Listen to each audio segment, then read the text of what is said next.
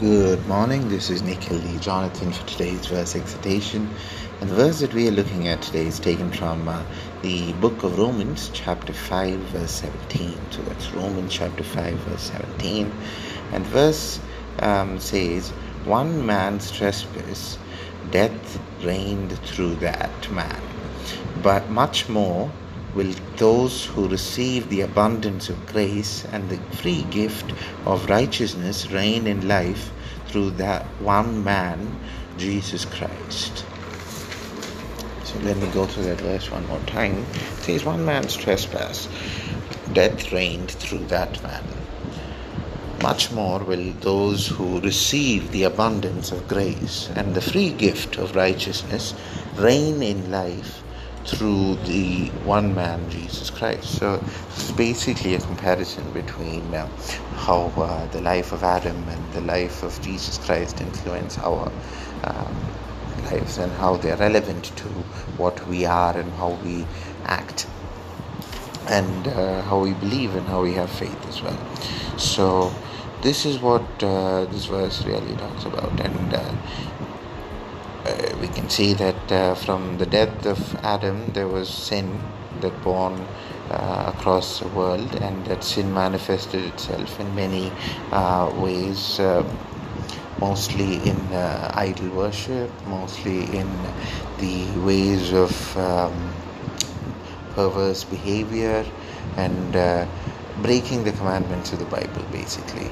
That's what resulted from Adam's sin then we had the uh, death of Jesus Christ, uh, who was dead to sin.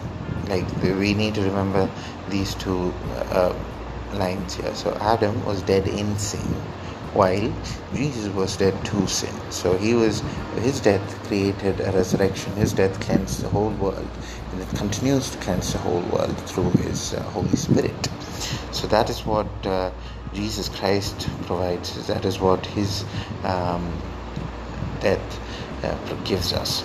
So that we need to remember that and uh, work towards uh, making sure that uh, even though we are uh, created in the image of God, just as how Adam was uh, created, so we have uh, the ability, the options to choose either to live as Adam did or to choose to have uh, ourselves cleansed by the Holy Spirit of Jesus and live as a disciple of Him and uh, how He had lived His life free of sin.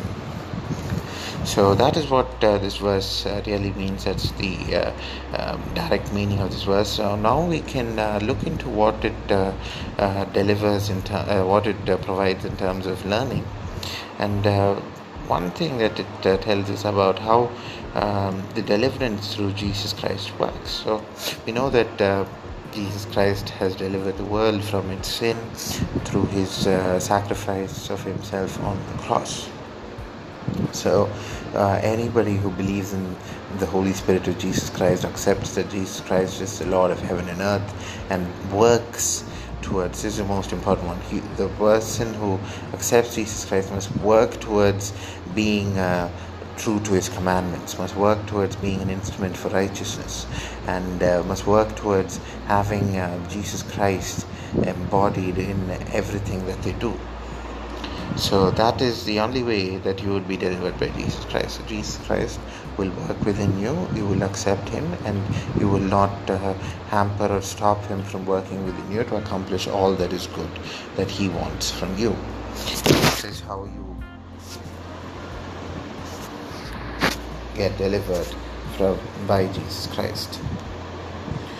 So that is one thing, and the other one is how there is so much abundance of grace. Uh, Jesus Christ uh, allowed us to live happily and allowed us to live uh, satisfied with our lives, create and be great in our lives to uh, to work towards Him. So, to become an instrument of righteousness, you need to have grace only if you have grace and the grace that is given by Christ, you would be able to do great things and you would be able to do um, what God wants from you. So He has provided that grace for us, and uh, that grace is uh, making us an instrument of righteousness. So and that grace is abundant. That grace is present everywhere. There's plentiful of grace. So let us remember to work within that grace. Let us remember to have that grace of christ working within us to live in that grace and um, make it uh, uh, make it um, uh, perpetuate within us so that is what it means to have an abundance of grace. And then we have the receiving of the uh, free gift of eternal life that is being taught in this verse. It says that the free gift of righteousness reign in the life through the one man, Jesus Christ. So when Christ died for us, He didn't die for a price. He didn't say, "Oh, you must uh, uh, pay this much, or you must do this work, or you must uh, have uh, this much of uh, you know uh, lineage to be worthy of having resurrected, worthy of the resurrection, um, or worthy of the Holy Spirit to enter you." No, He He said the Holy Spirit is for everyone. The Holy Spirit was for one of the vilest sinners who was next to Him who was sinning his whole life, but then said, uh, "Remember me when you go to heaven," and he for he was forgiven, and taken to heaven. So the Holy Spirit is for everyone who is willing to take that one step away from their sin who is uh, ready to turn away from their sinful life and accept God. That is the first step. Say that uh, God save me from my sinful ways.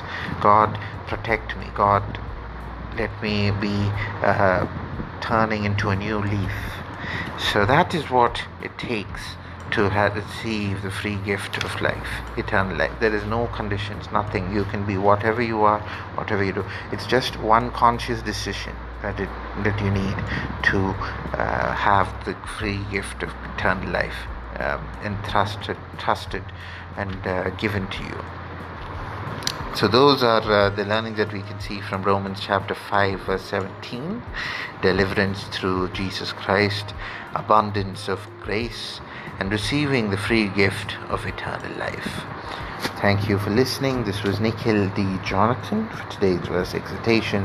Have a greatly blessed day in the Holy Spirit of Christ, and I'll get back to you soon with more verse exhortations.